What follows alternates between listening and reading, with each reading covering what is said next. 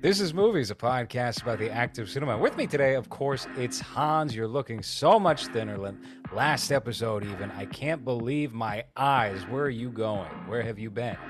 As a uh, story about a woman getting raped and killed, right? Is it? That's what was her name? You know. You read all those stories, don't you? I have no idea. Where are you going? Where like have you been?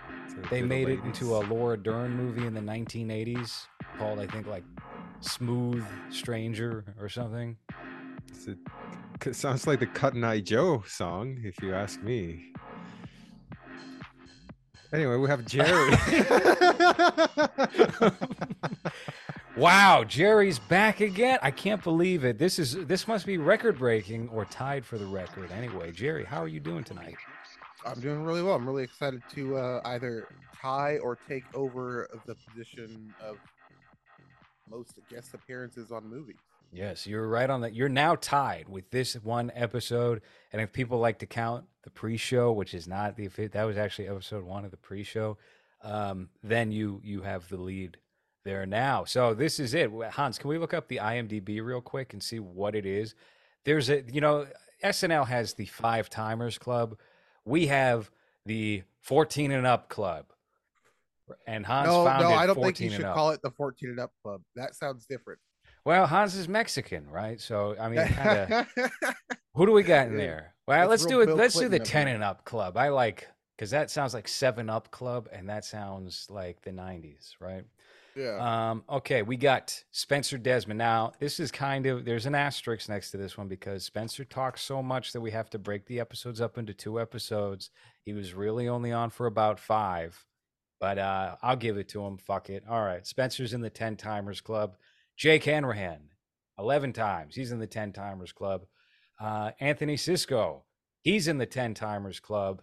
Jerry, there you are, now about to be tied for first with Jacob A. Miller, the cinematologist who has not been on this year. So he's waiting to make his debut. That's Robbie Goodwin. That's Robbie Goodwin. Now that's a headshot.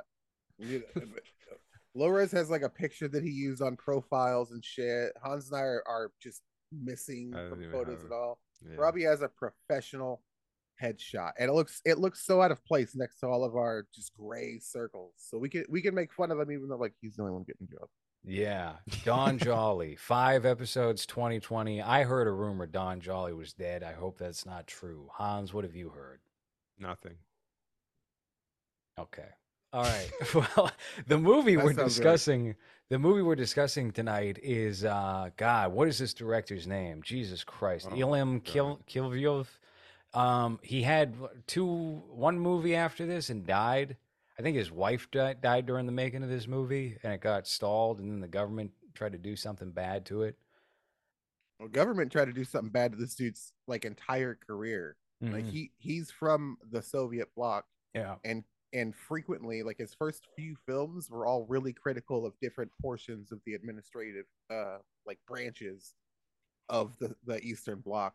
And uh yeah they tried to ban him as much as possible. They tried to fuck with him as much as possible. There's um it's not in the uh wikipedia so or the imdb but so I, I might be misremembering the specific person but i think i remember them stealing a reel from him like Mm. like just legitimately stealing the raw print of an entire film because they didn't like what what he was saying about it so the fact that this film is even something that people got to saw was see was amazing on a, in and of itself Right. Yeah. I mean, you can look at uh, the 1980s, especially as prime time for governments interfering and trying to shut down and destroy prints of uh, a number of movies. Another one that reminds me of that is, I believe it's called On the Silver Globe. They destroyed half the movie. He had to go back and reshoot it with minimalist uh, effort to piece it together, and then it was released something like 11 years after the fact uh, there's a there's a lot of um, weird and bizarre and deathly things that have happened um, in the Soviet Union in filmmaking. Like another one, uh, Tarkovsky's movie. Oh, he did. What did he do? Stalker or something? Gave Yeah. everybody cancer. Gave his wife cancer. shooting Stalker. Hans, what if you found out you had cancer from mass state lottery from all that time you spent in that uh what was it a school bathroom Yeah, it would explain my look, I guess. Uh, I would that's why you're happening. losing weight rapidly and Yeah. bald Yeah, it's all Yep. your fault. That fucking. You're welcome. is Never We coming killed out him. for a movie that's never gonna be released until we die. God damn it. Well you'll get the heath ledger uh posthumous award who is it from network I got uh I got it worse than uh what's his name from Batman, Bruce Vilanch. No, what's his name? from batman bruce Vilanch. Yeah, don't they go castrated so his voice wouldn't change? that was no bruce Vilanch never played robin be, No. he's way too big for the suit uh that was burt ward Imagine Bruce Vilanch with those tighties that Bruce in Batman 60s. Yeah. Yeah. Similar to him, but I still have mine. I just have cancer. Dude, well the you know, reason it's why not it's not impossible to get cancer from your costume. I could have got you like an irradiated jacket, and you wouldn't. That's a good segue. You know, that was a much better segue than what I was going to say, which is Oh, that the reason why we're doing this show tonight is because Jerry has a business now that ties into it. But yours was way smoother. Yours was much better than mine. So Yeah, Uh, you shouldn't have even butted in to say that. You should just let me. And I should have. It would have been so cool. It's fine. That's all right. Well, I was gonna say like these kids get their guns by digging deeply into you know finding a corpse that's holding a gun. How do you get the guns that you sell, Jerry, in your new business? No, you Same explained it. Yeah, you said. Same way. Yeah. Yeah, yeah, yeah. Just the same way I got the book, you know, just sell, sell it right off the fucking headstone. the book. I'm book. glad you left this for your yeah. The, You the mean Goya this book? By Yes, his rules. I got by his rules. I What the- sold off a headstone. I went to a funeral home. I, I a lot of people don't want to know you. this um but this this book was written by uh hans under a pen name by his rules j.a rock Rock. that actually sounds more like my name Yeah. but uh it is not me it's just a it's a book that's the book Right, right, right. But, you know, when you talk about them like uh finding guns in the dirt, it's an aspect of this film of its just incredible historical accuracy that would seem difficult in the Soviet Union just by itself. Um, well, excuse me, it would seem difficult anywhere in the world, but even more difficult in the Soviet Union whenever you're limited to what you have access to. And they have like um the scenes of the kids pulling their weapons legitimately out of trenches. You you can read notes of people talking about that throughout World War II, finding a, a an early war trench or even a World War One trench and just digging it up and finding what for us would be like, whoa, that's a fucking classic gun, but for them it's just a regular workhorse shoot the goat type shit. Pretty gnarly. uh do you think that this movie is overrated or underrated or perfectly rated jerry because come and see when i first saw it back in I want to say it was like 2006 or 2007. I just vaguely heard about it on some message board like IGN, and people were talking about it being uh, such a like a, a harrowing experience to to watch as far as war films go. And I got a very beat up copy that was clearly like a rip of a bootleg DVD from 2000 or so. And I, I watched it and I was like, that was an insane movie. And now today, because of like Twitter film snobbery and Letterboxd, I think it was one of the number like it might been it might have been number number one or in the top five or something for the Letterboxd greatest films or highest rated films of all time. Um, do you think it's in that league? I, I guess like it depends on how you're grading films in general, right? Mhm. Um, I'd say it's probably it's probably the the eas- easily the most successful anti-war film ever. You you can't get 30 minutes into that film without being like, you know what, fucking pass. Never. I don't want to do this. Hell no. Fuck that. And that's like an old ass war. War's worse now. You know what I mean? And that just it immediately turns you off from the fun altogether, which never happens in films. Even Mhm. in films like Jarhead, there's a lot of fun in Jarhead for it being Oh, an anti-war film, right? Even Or, Top Gun, um, right? Yeah. Uh, well, well. Top, Gun's Top Gun's pretty Bro. propaganda filled, Yeah. but it, it does it does delve into like the psychological uh, stress or whatever. It kind of like washes that away on its own. But and how you become gay with your bros. if you just get a little with bit of gay, you can get over Yeah. your friend's death. Like Yeah, it's yeah, just yeah. you and Mhm. ten guys hugging Just each other, playing volleyball and being men, getting shirtless. fucking rowdy. You know, Yeah. So I got over my uh, grandfather's death recently. I just went over to the park. I saw some dudes there. We ran around. Okay, so if if you if you just talk about like it did it did it do its job? It did its job better than any film in the genre ever. And so yeah, you'd have to call it like the best. It'd be the best anti-war film, right?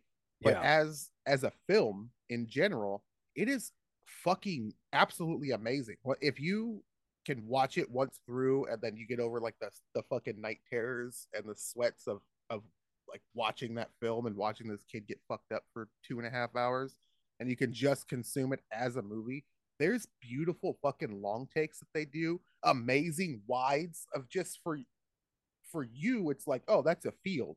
And then you know they start throwing fucking red tracer rounds around it and you're like oh my god. Or all of the shots that they'll put in the trailer of like the cow's eye or uh Florya getting carried by the neck. Yeah, all of beautiful those shots. things they're so fucking good. It's it's actually crazy the the the film language that's being used in a movie that there's never a moment where you're like yeah yeah ever you never do that you're constantly like this is fucking gnarly Mhm. Yeah, It even just- when he's laughing with that girl at the beginning, you just kind of like, that's not a healthy laugh from. No, it's a very like dark, uh, haunting tone to the scene, even if you know he's enjoying his time with her, and it of course winds up ruined in the worst ways imaginable when they reunite at the end, and she's just It's- broken and raped, and her face is a fucking mess. Um, yeah, it is. It is a very dark movie that does not let up at any point and if you're watching it for the first time and you're fully invested and has your full attention uh, it's a very stressful watch you know people talking about movies like uncut gems and say oh it's it's so stressful. But no like this is a real stressful movie. That's a fun ah i'm antsy now i'm laughing but i'm back to antsy that that gives you breaks. This does not this is not at all whatsoever. Well it, it's there, there's something to be said about people that have experienced a specific amount of like oppression or trauma or whatever it is that can translate that into film. And you would think that um but Klimov had that however you say his last name. Whatever this guy and the, and the the writing the writer whatever they have experienced right you're seeing some of that in some way. It, it feels way too realistic to be like well what if this happened? Oh yeah dude that's hey let's add this scene too. It feels so much like like somebody sat down and was like, dude, this fucking happened to me one time in 1943, bro. And they just went with that. It's also such a different way of making movies, I think, because um it's a lot in the performance and it's a lot in the I'm just gonna show you. You know, you don't have the typical character that's only exposition and all they do is oh well they're sitting next to the main character drinking whatever just talking about the horrors that they've seen no here it's right here he's right on your face and and uh i think a, a very interesting um thing the director did here with the portraits with the single shots of every character throughout the movie. Well not every character but like at the main let's say throughout the movie and how you just see their face and their emotions change from the beginning where you know he this kid finds the gun and he's i think it's probably the only moment of not horror uh at the beginning uh that scene with his mom I thought it was going to end horribly. It ends horribly, but we don't see it. But when she's just saying pretty much kill us then and kill your sisters with an axe, and he just kind of like, ooh, and they're laughing. And, you know, it's like a nice ish fine. If you compare it to the rest of the movie, it's the only nice moment that this kid has.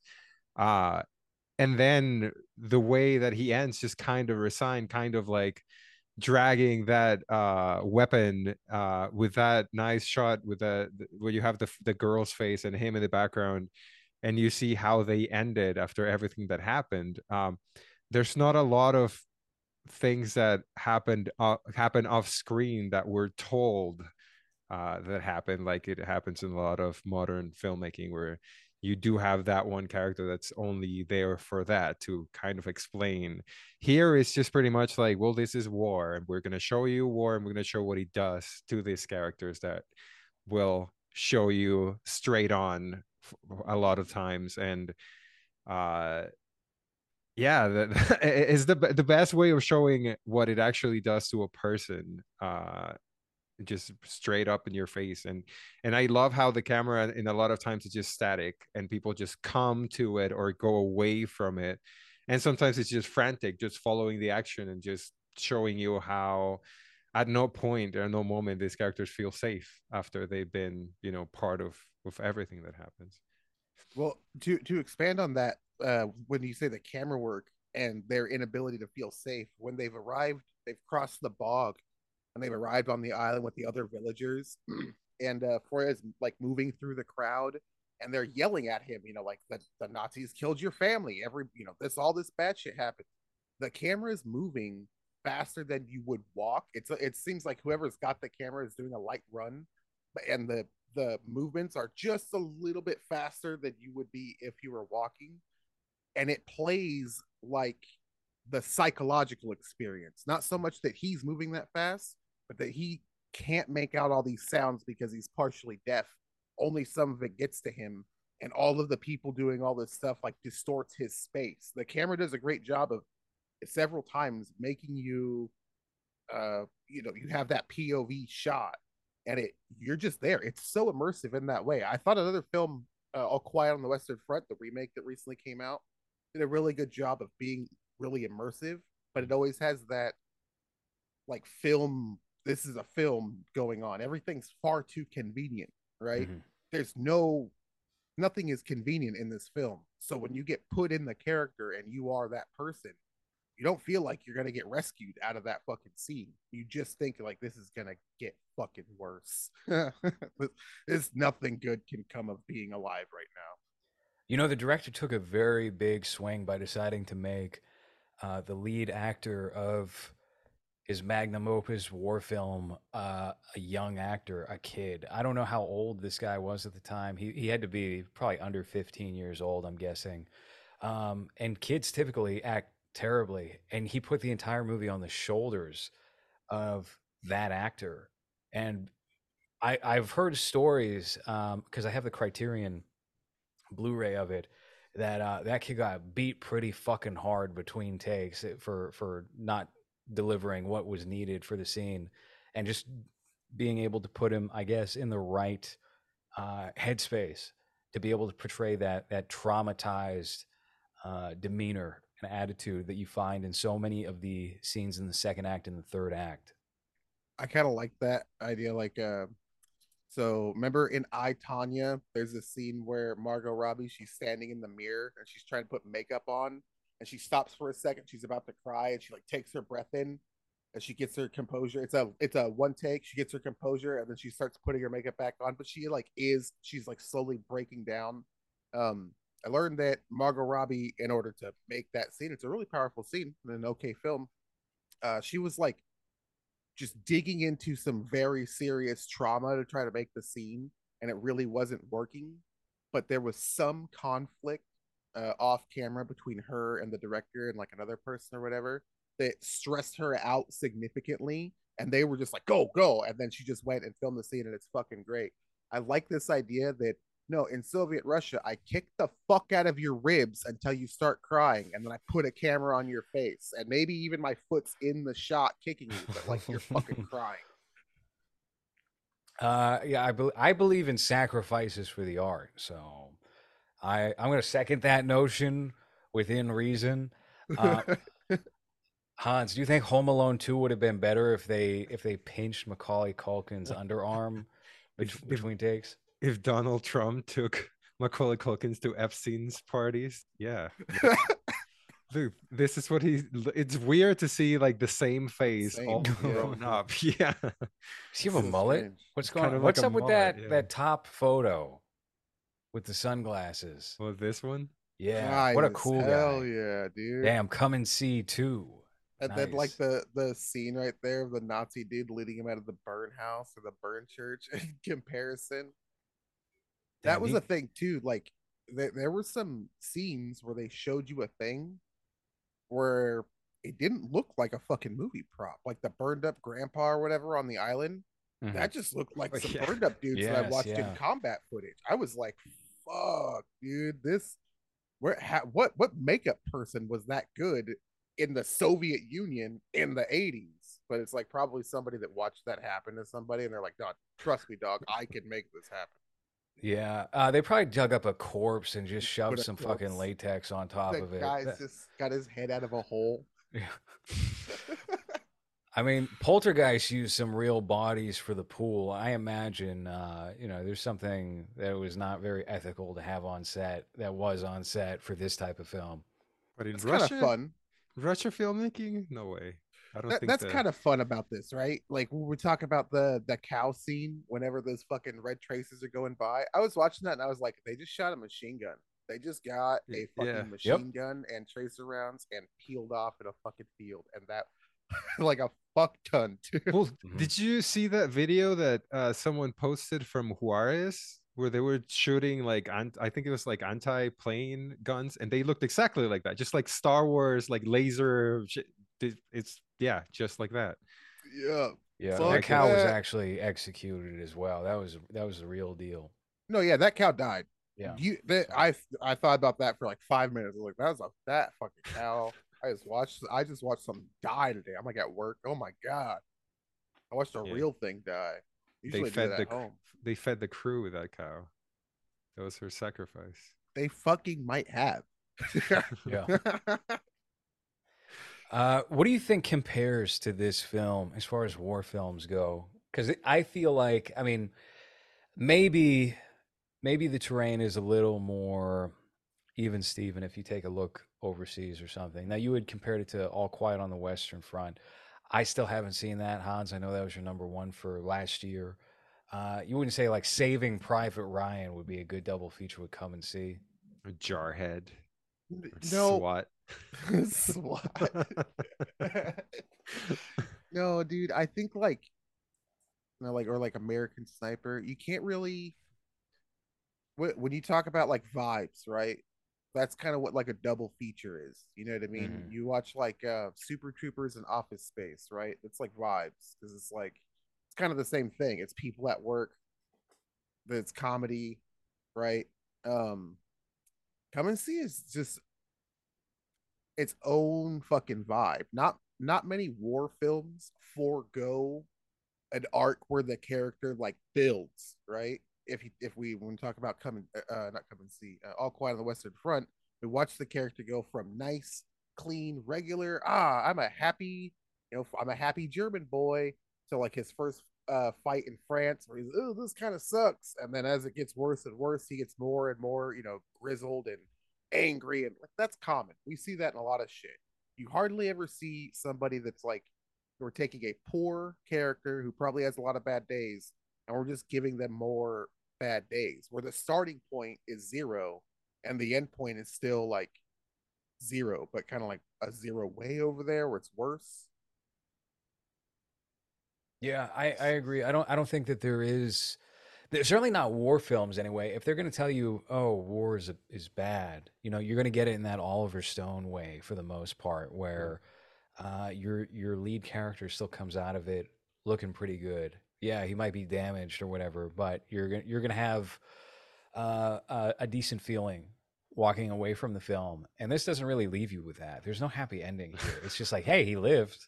He lived. Um, at his, least his wow girlfriend got raped. He looks completely different. He's got all these traumatic memories, but he lived. Yeah, what Mm. American movie doesn't end with like them going back home and being proud of well the, what they did? Well, I, I don't. I don't think it's a staple that they're proud of what they did, especially during the 1980s. There was a boom of those movies that were like, "Oh no, Vietnam was actually bad." Um, but certainly nowadays, you know, there's some films where it's like, "Oh yeah, the Iraq War was was meaningless," but you gotta admire the soldiers.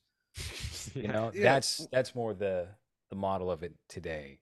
even in a film like uh, Full Metal Jacket, you get obviously where the main character is is you know Joker, so there's gonna be pun, puns and one liners or whatever. You get um, you get a really cinematic scene, right? Shit was really bad a little bit ago, but they kind of end up being the good guys, right? Mm. uh the sniper was the sniper you saw what the sniper did and how they laid the sniper trap and you're nobody on earth sees a sniper trap and is like that's fucking cool everybody's like oh my god. Like that that is that is brutal. You're gonna shoot a person and wait till their friend goes to save them and shoot them and just keep doing that?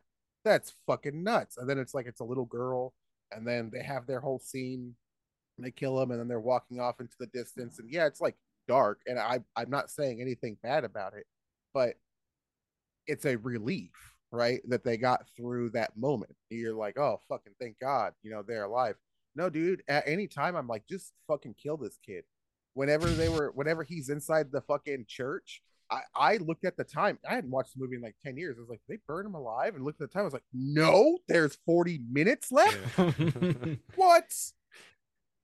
Yeah, it's it's it it's hard to find another war film that while also foregoing the hero's journey or whatever doesn't establish um what a positive end goal would be, right? Like I said in Full Metal Jacket, just surviving is a good thing for them. But I mean, the one thing the kid had, well, the two things the kid had are fucked by the end of the film. His family is all all dead, and the girl that he was gonna finger bang, I don't think she's into that anymore. Uh, your first appearance on the show was Full Metal Jacket. I just I just remembered that episode three. If anyone wants to go back in the archive and listen, Jerry, do you think your voice has changed since 2018? We were just watching one of Kino Corner's videos from 2021 and comparing it to a recent appearance on movies he made, and uh, it sounded very uh, Butch, you know, but not real Butch. Hans, how would you how would you say it sounded? Uh, barely or starting transition. Barely male. Yeah, I agree. Starting, yeah, starting to switch, starting to uh, take hormones type of voice. Mhm. Uh, should I pull up that episode and see what you guys sound like? Nah, I think we're good. I think I should. Let's not. Nah, I don't. I don't know. I probably sound the same, right? Yeah, Uh, 'cause I I'm sure smoking doesn't change your voice at all. I smoked then too. I mean, I well, we know you I've started smoking in like- 2020, Jerry. yeah, I know. I It was just COVID. It was Yep. COVID, COVID. It was. I was like, you know what? I got to get cigarettes now that like you could die from your lungs being bad. I'm gonna fucking make my lungs bad. That's when I started. I'm willing to bet you and I are way more high pitched than we would expect. wow, that's hilarious. Oh, I That's al- I always I always think that my voice sounds like I have like a fucked off ear from a thing, so it's real like bassy in inside here. But whenever I hear it, I'm like, okay, so you're not you're not a super hardcore man, and people aren't terrified by the tenor in your fucking throat. Could you relate to this kid then when he also lost his hearing because of a bomb? Kind of a little bit. It was an explosion that did it, but it was a tire blew up, and I was like real fucking close to it, and the pressure, boom, fucking hit me in the head, and then like a Nazi came or whatever, it killed my fucking family. So whenever that happened, I was like, hey, oh, same. Yeah, you found your uncle all burnt, blaming Yeah. you. he's like, oh, you shouldn't have fucking got seen by that plane that you couldn't have known was there. I would have been like, fuck you, dude. And he's like, I told you not to dig. What the fuck? I found a thing that could have saved us. It's not my fault. Planes. Like, what the fuck am I supposed to do?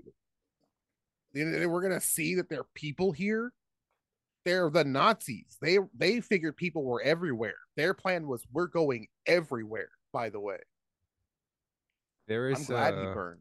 there's there's a review here uh on the because I am gonna pull it up. Uh, but on but on the Apple podcast, there's a review that's two stars, and it says, "I think I got Rick rolled." Download downloaded uh, the three-hour Oliver Stone JFK episode, made it an hour, and didn't hear any discussion about the movie. Did hear the words "retarded homos" and trannies as part of the banter, though, and uh, yeah, sounds like That's a pretty accurate review. I think that's right. Yeah, that was our episode. Hell yeah. Yep. No, that I was Oliver about that. Stone. Pop don't know. off, King. don't know about the negative connotations that come with that review. Two stars is not that bad. Okay, it's not one star. It's not no Not stars. stars. It's like there were some things I enjoyed, but this wasn't for me. That was that was more the rating. yeah, I went. I at least watched most of it, and uh, you know, I think I'll pass. Yeah, They gave the first hour a shot. That's more. yeah. than- h- How than do you get an people say. hour in and not know that you don't like something? I don't know. I've I've had that Oh. problem plenty. Okay, What do we got? We got it over here. Okay. of movies, and today I have a special guest with me to discuss Stanley Kubrick's Full Metal Jacket. What the fuck is that? that sounded a little more high pitched. Private Pyle! Sir, jelly donuts, sir! A jelly donut? Are you gonna skip like 15 ahead? I would do it NPR style the first. but also 40 I- episodes I or feel so. like stand-up comedy is dying. Like it's just it Yeah. feels like a 1920s form of art. You know, something like uh like vaudeville. You know, I I don't think I don't think it's long for this world. You know, I've I've called it for a long time corporate comedy, right? Comedy that corporations know they can make money on isn't necessarily the funniest stuff. Okay, that's not as funny as I thought it would be. yeah, it wasn't. It was just just an kinda old episode. Normal It's like- conversation. Uh, our voices are like very mine more so than Jerry's, but it's also kind of hard to tell because he's getting filtered through whatever the hell we were using at the time. I think it was like Skype, uh, with the the recorder in there, and it did not pick up the microphones nearly as well. So right. Yeah. Yeah, I mean, yeah. I don't think you know people hear that and they'll be like, "Uh, yeah, that's Jerry and that's low res." That's what they would say. Yeah, that's probably what they're great, Uh, great idea for a bit to commit to after I said no, Hans. Uh, That really paid off. uh, you mentioned the top narrative feature films on Letterboxd. This was number two. Well, it got bumped because a better movie obviously took the number one spot. The greatest movie of all time took the number one spot. What is it, Hans? It's Harakiri from 1962. What? Ma- It- Masaki Kobayashi. No, that wasn't it. That I, I wouldn't have said all that if it was an actual movie. It was Spider Verse two that became number one. No, it's number nine. Okay, so people have grown uh, less infatuated with it. Is really what happened there. Damn, back in the day, you could not go online without the majority of people telling you Shawshank Redemption was the best movie of all Oh. time. dude, the you know, I work with some people that are like stuck in fucking a different period of time, and it, if you bring up like a good movie, they'll be like, "Oh, but Shawshank Redemption, bro." okay, all right, thank you. Thanks for. I mean, this I can't, can't I can't even keep talking now about films. What am I gonna do? It was one of those movies that I feel like it bombed at the box office, and as soon as it got sent to Blockbuster, people would tell you, "Oh, you got to see Shawshank Redemption. That movie's amazing." And then that became like, what's the IMDb top movie of all time? What does everyone on every message board say is the best movie ever made? It's Mhm. Shawshank Redemption, and it's fine. It's all right. It's a little corny, you know. It's it's very. uh it's Stephen King, homey, Maine, 1990s. You know, it's exactly what you expect it to be. Mhm. But greatest, I wouldn't even put it in the conversation for like top 50 best movies ever made. 50. It well, it also it also suffers from uh like the parody problem, right? Where it's been parodied in so many different ways, mostly for the sense of comedy.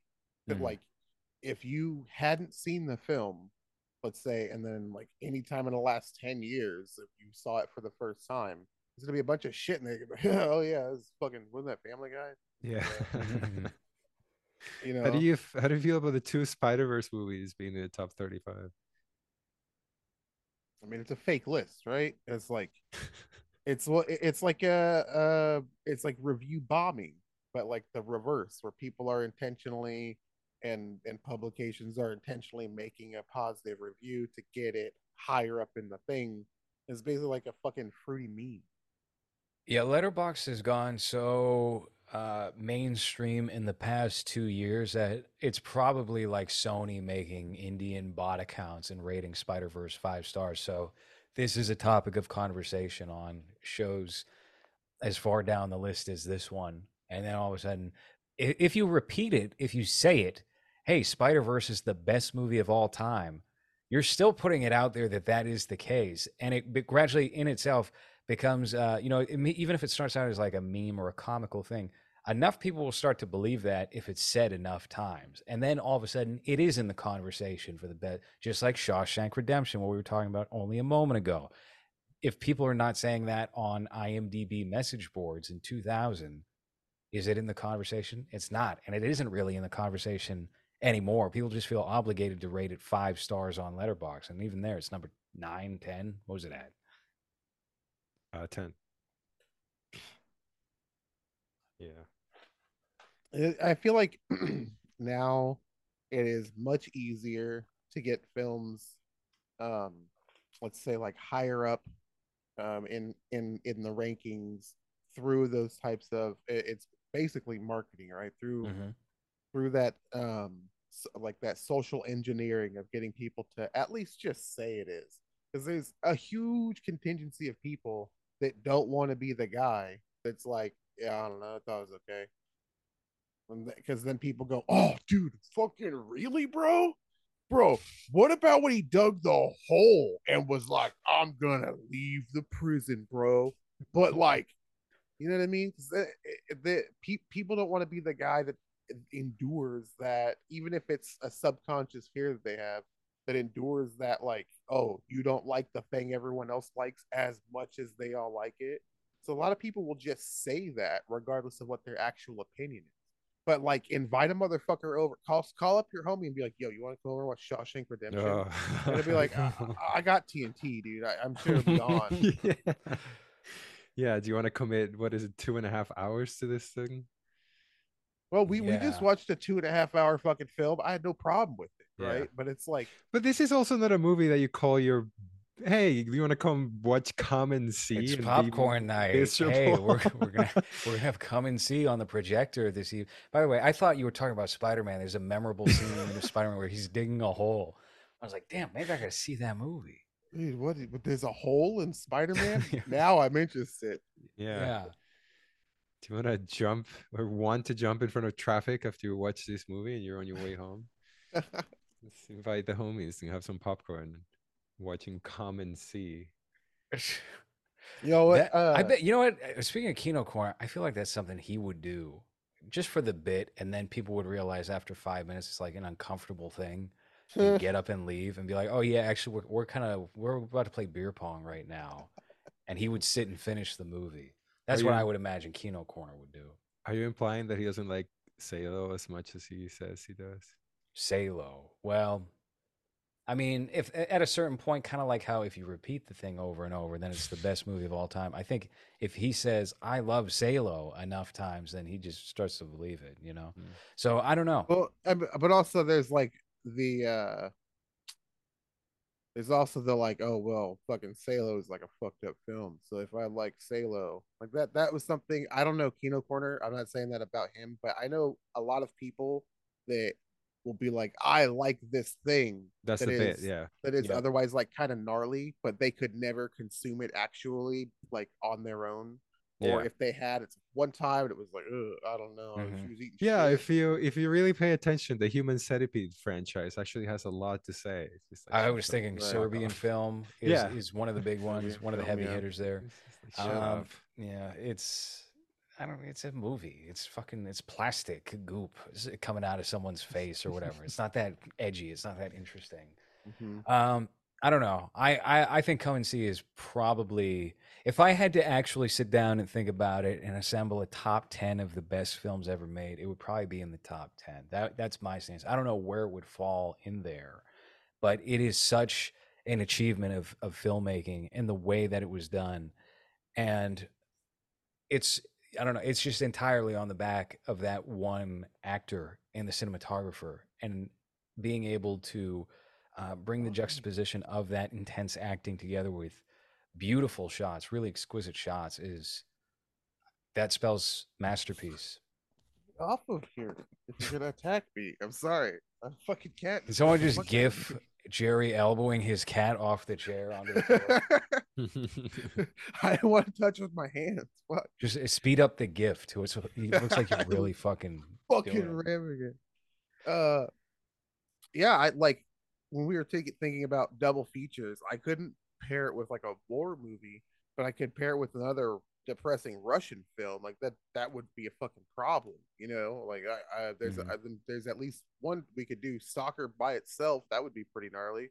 Yeah. But you know, you could do you could do a lot of shit from that period from Europe that would be like okay to watch with it. But when we talk about like the film craft, it does so many things so well and, so much better than its contemporaries who had more money and who had, you know, wider audiences and had fucking really in a lot of ways more to lose, right? They needed to make better things and they they didn't. Where these maybe even like you know movies like Platoon, great film. Not taking Mhm. anything away from fucking Platoon, but like movies like Platoon, they don't take nearly as many risks with their characters or with their storyline as Come and See does. They don't put out nearly as much like vulnerability from the actors translated to the characters. You don't get the, the like a good example outside of like sad people. Um, the the dudes that come conscript him in the beginning when they come in there inside of his fucking house. There's a really tall fucking guy, and he's got that officer's like brass thing. It's like a it's like from medieval times. Officers would wear this fucking big brass thing, and then like a lot of Nazis and some of the the uh, Soviets would wear it too. As soon as I saw, it, I was like, "Oh, this dude's fucking serious." But he was also like six eight. He's fucking huge inside of that place, and he just had like this look. He it was way different than casting The Rock or Arnold Schwarzenegger to be a muscle man. He just had this look that was like that guy is fucking scary. If he came to steal my fucking 15 year old son, like I would die, you know what I mean? And my son would still get stolen, but I would be so fucking terrified of this dude. I would have to fight him. There's just I I can't cry right now. I I'm so afraid of you. One of us has to die. That's what. and it's not gonna be you. Yeah. yeah, no, you'll probably live, but at least I won't have to be around you anymore. yeah yeah there's something about the the when living in england uh, made me realize that people from that side of the world are the scariest people to interact with even if they don't do anything i remember i spoke to this man that was from like bulgaria and there's just, there was just like nothing behind those eyes. It's just like it's just no life no nothing. And even though he was you know normal i, gue- I guess uh you would just stare into this guy's eyes and he was just it was like a com- like a different species you know? Some i, I don't know what it, and and you know he didn't seem like like he's gone through trauma or whatever the things that you see in this movie but there's i don't know if it's the way that that people from that side of the world grow up or but when you get to a specific age i think uh, over 35 let's say or 40 uh, there's something about the way that they look at you that is very different and it's it something something scary about it without it being threatening. It, it's just like like you know at any moment he could just like with his bare hands just like break your face and not care you I know thought you were just like caress your cheeks. Yeah. yeah before yeah breaking your neck and just walking and, and Giving you a going to have some Squeezing your Chicken- buttocks. Yeah. chicken jello from his recipe from his mom, you know, where they had to keep it cold because everything's cold. So they just instead of making soup, they just make it in jello. Yeah, it's uh, uh What? What There's- say? What? yeah, it's like a recipe from from those places. Instead of having soup, they put in like a this gelatin thing, and it's like it's like soup. Animal bones. Yeah, that's that's how they get the texture. Yeah, you can have like a slice of soup. It's delicious. This It's whole cold. soup. You know okay so i was thinking about this to to be to be fair to like other films we don't know if these guys are delivering their lines very well right Yeah. That's like, i don't yes. speak russian they honestly that that kid could be doing like the the most whenever she's yelling like he's deaf and he brought me to this bog and his family is dead it could be like that but in russian you know what i mean like Yeah. i don't i don't speak russian but it doesn't seem like that I I, I want to be fair and say it's, I think a lot of people do watch films in other languages. They read the subtitles, they hear the voices, and they they just go, "Oh, that was great," because they can't translate the the lines. And I've met people that are like, actually, it's like a um, um, a Spanish film I watched a while ago. My friend was like, "Oh yeah, I know that fucking film. You know that guy's deaf?" And I was like, "What?" And he's like, "Yeah, that's what he sounds like that." I was like, "Wait, it sounds like what?" And he's like, "Oh, you don't hear his weird accent?" No, How the fuck would I? Yeah, that it really bothers me whenever they they uh cast an American like a half Latin American person and they have them speak Spanish. It's just like no one. That's Uh, that's this that's the Spanish he thinks people sound like, and then no, it's very evident when you know what they're supposed to sound like. Well, this comes back to, I mean, with Russia, Nightwalk was a big award sensation in Russia because they they couldn't understand clearly uh, what what how people were actually sounding, which is why that movie's good. It transcends speech. It transcends Doesn't, cadence. doesn't need language. That's No, right. they, there is there is like um also an advantage for that film that it it is a subtitled film and not a dubbed film for like everybody, right? There there I found a bunch of versions of the film in a bunch of different languages, but I, I only found like one or two that were dubbed, and those don't feel like they were dubbed by the country or by a, a company or anything like that. It seems like they were dubbed by maybe like 10 fucking people who just really like the shit. Um, and, and I think that sometimes what happens, say with like uh, Hong Kong cinema, is what we got was dubbed versions of like Jackie Chan films. And yeah, it was Jackie Chan still, but the other dudes weren't, right? And Mhm. so you would have like, you get your own version of the film in your head through those voices. And I think that this film, by foregoing that, just having subtitles, you, you have to hear it in Russian. And sometimes I'm not like looking because I'm I'm doing another thing, or the stress of the film was kind of like building up for a little bit. And I was like, I gotta fuck I was gonna listen for a little bit. I don't really understand the words, but like I knew what was going on. You know what I mean? I I I could tell somebody was dragging a woman by her hair. I could tell it. you know what I mean? I knew a guy was saying like, "Take her over there and do whatever." I didn't have to see anything.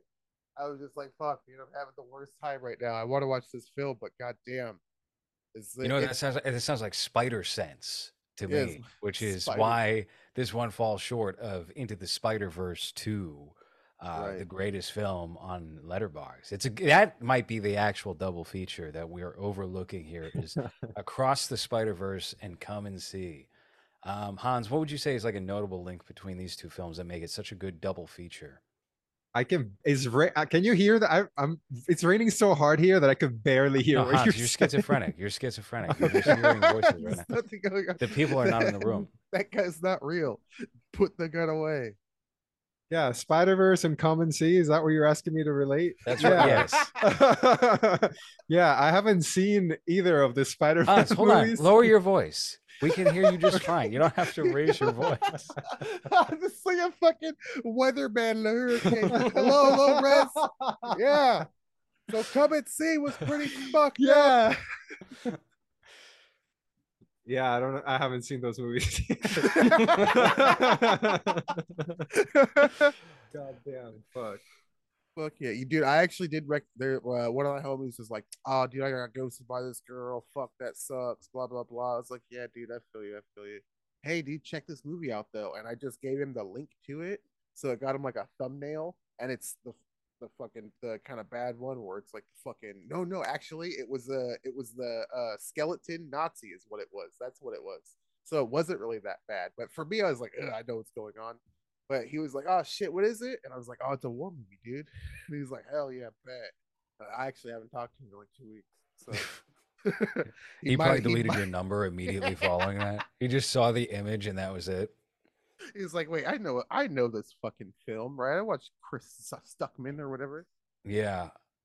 Hans, what did you what did you say? Uh, what, what was your original pick off Mike? What did you say was uh, the greatest story never told and come and see? That's your double feature. Yeah, I don't know that movie. is that the is that the little little girls movie you were talking about in the pre-show? About girls that live in Sweden What or something and cuties? wear No, I dresses? didn't. No, that was just a movie for you to watch by yourself. Well, I haven't seen that one. How do you relate cuties to come and see? There's children in both. Uh, They uh, undergo hardship and come out on top. No, that doesn't happen at Come and See though. Well, it's debatable. The war ends and Okay. everyone's life is a little bit better. How about a film we we all know Hans has watched, right? So Tropic Thunder. I was thinking the exact same thing. in which you- order? In which order? Encanto, or Come and See? Which do you watch first? all all right, that's fucking racist. that you Yeah, because yeah, I'm yeah. Mexican, I've. Uh-huh. That's what I Is- was thinking. Is that the one with the dead kid? I don't know actually. The dead. I don't. I don't. I, yeah, no. uh, Diaz de la Muerta, right? No, tell us about it Yeah. in Spanish. Dia del Muerto. No, isn't there a movie about a little skeleton boy or something that plays guitar? I don't watch those Latin A ma- skeleton boy that plays guitar. movies for American for for American children to think that this is how every Mexican is. That's what is it not? Do you not wear like a beautiful flowery dress Yeah. and get up like singing with your abuela every morning? Yeah, on Halloween I paint my face like a calavera and I wear a charro suit and I love my grandmother, even though she's dead. That part, that's The joke is like he loves his grandma. Hans actually hates her. You guys should see her DMs every fucking day. He's like, I'm gonna push this bitch over. I hate her wheelchair. Yeah. No, I haven't seen Encanto. I don't know, Jerry. Okay, yeah, racist. yeah. La I Llorona is uh how do you relate La Llorona with this shit?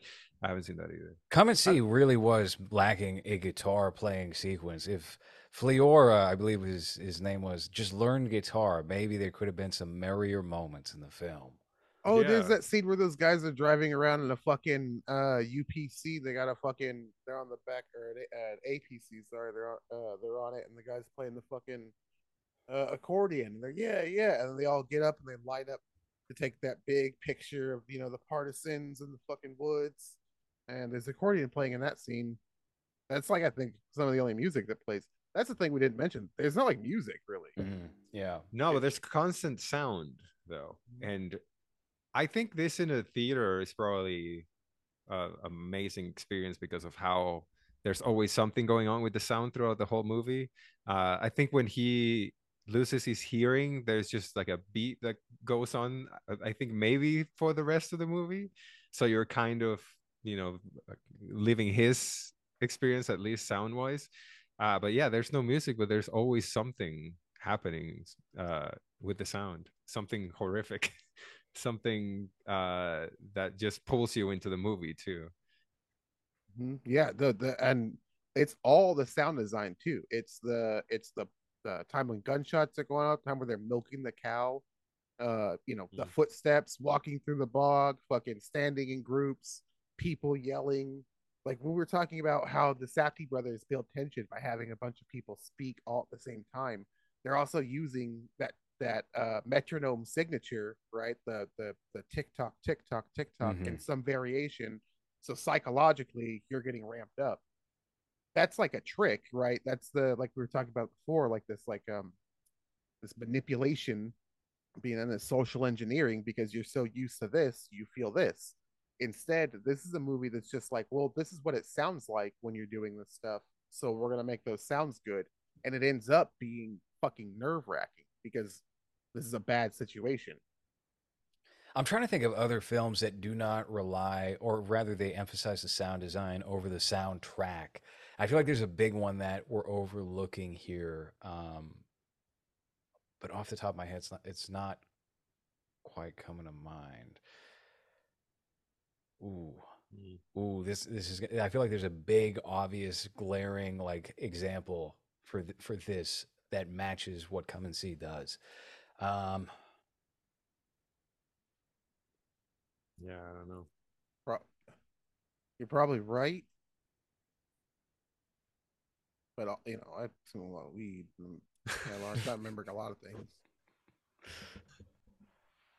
Well, Uh, Uh, let's just say it was uh, it was uh, Punisher one with Thomas Jane, who said, "I worked as a gay prostitute when I moved to Hollywood." That's great lines right there.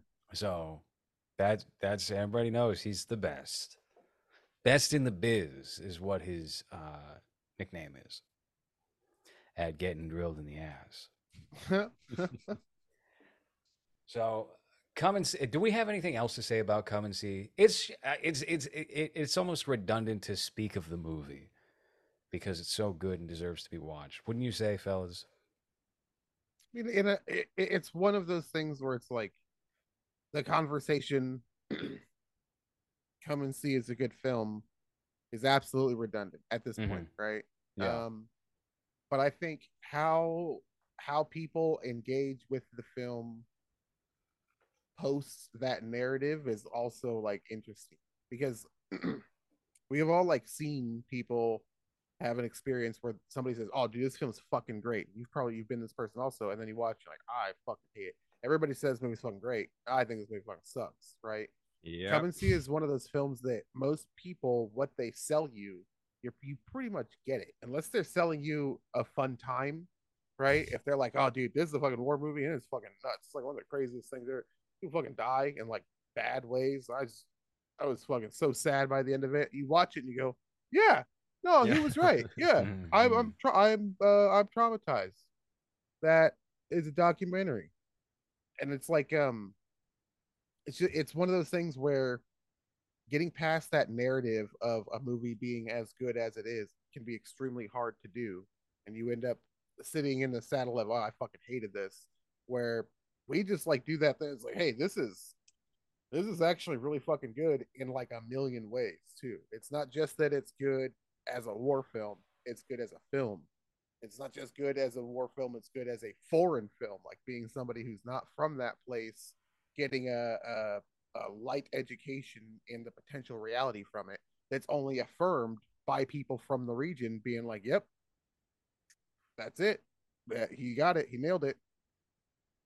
Yeah, Yeah. it's Per- It- it perfor- can be, but- performance what performance wise too it's really like if you're looking for good performances they give you that here without saying that much. And then as a cinematic experience is also you know it, it works with that audio and the image so well too that if you just want to immerse yourself into a movie this one's perfect for that you know? It has all the elements to like drag you into the story uh so i yeah i can I, I mean i can only i would love to see this in a in a movie theater just so that i can have uh, a way louder setup that i have in my home right now which is it's pretty good but it's not you know seeing this on the screen with real speakers uh imagine it's, it's much audio. better Yeah. yeah yeah yeah Also, the movie I was thinking of, apparently, the big glaring example was uh, No Country for Old Men.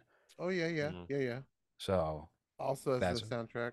yeah. So, I agree uh, completely. I mean, I, I that you know when a movie's so great, it kind of speaks for itself, and there are no gaping flaws to be found from my perspective, anyway, as far as come and see goes. Uh, like I said before, if I were to rate uh, the 10 films, the 10 defining films, uh, then this would probably be in there.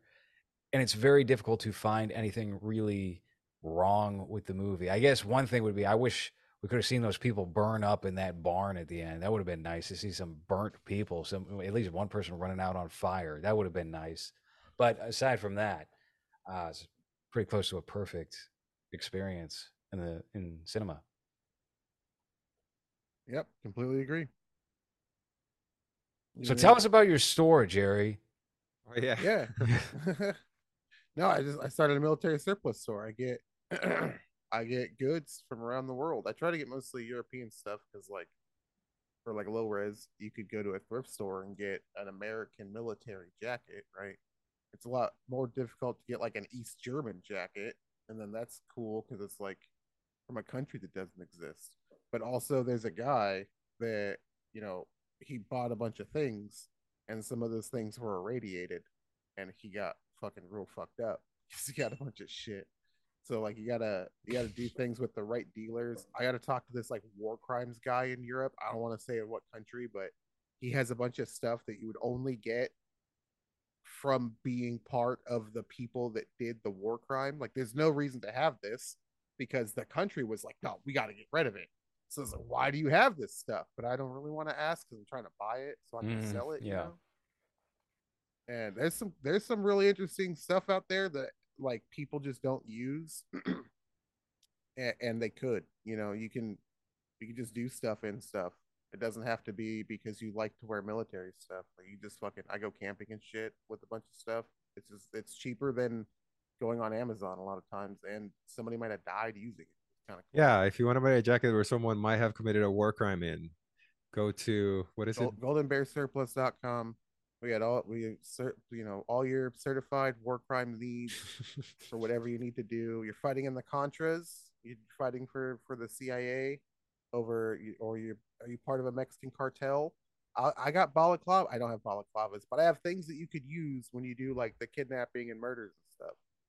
Well, this is a very different shift of tone from Hans sweating uh, certain bad things being said about the cartel only a year or so ago. Hans, did you check your attic by any chance? Something your grandfather might have left that you can contribute to our friend Jerry here for his Wait, store? no one's saying anything negative about cartels. Jerry's saying they're very stylish, oh, and I they're great, agree. Yeah.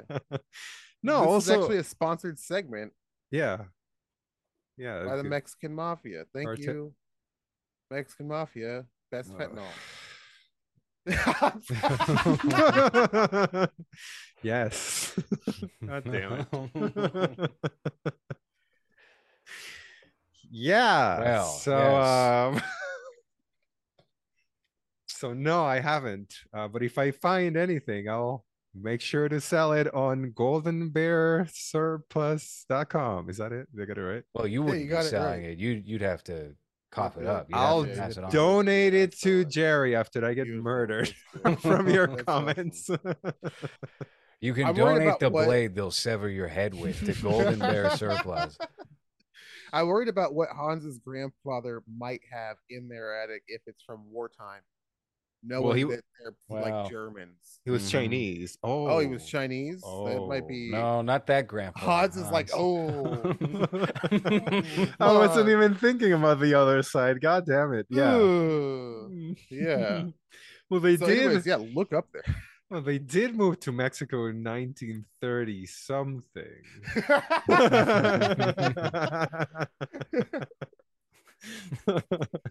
my dad, my grandpa does have a Mein Kampf book, but it's Oh, spelled in German. yeah, he was six five. Hmm, maybe he did. Yeah. I don't know. We'll see. Uh, the the Han sale uh, coming soon to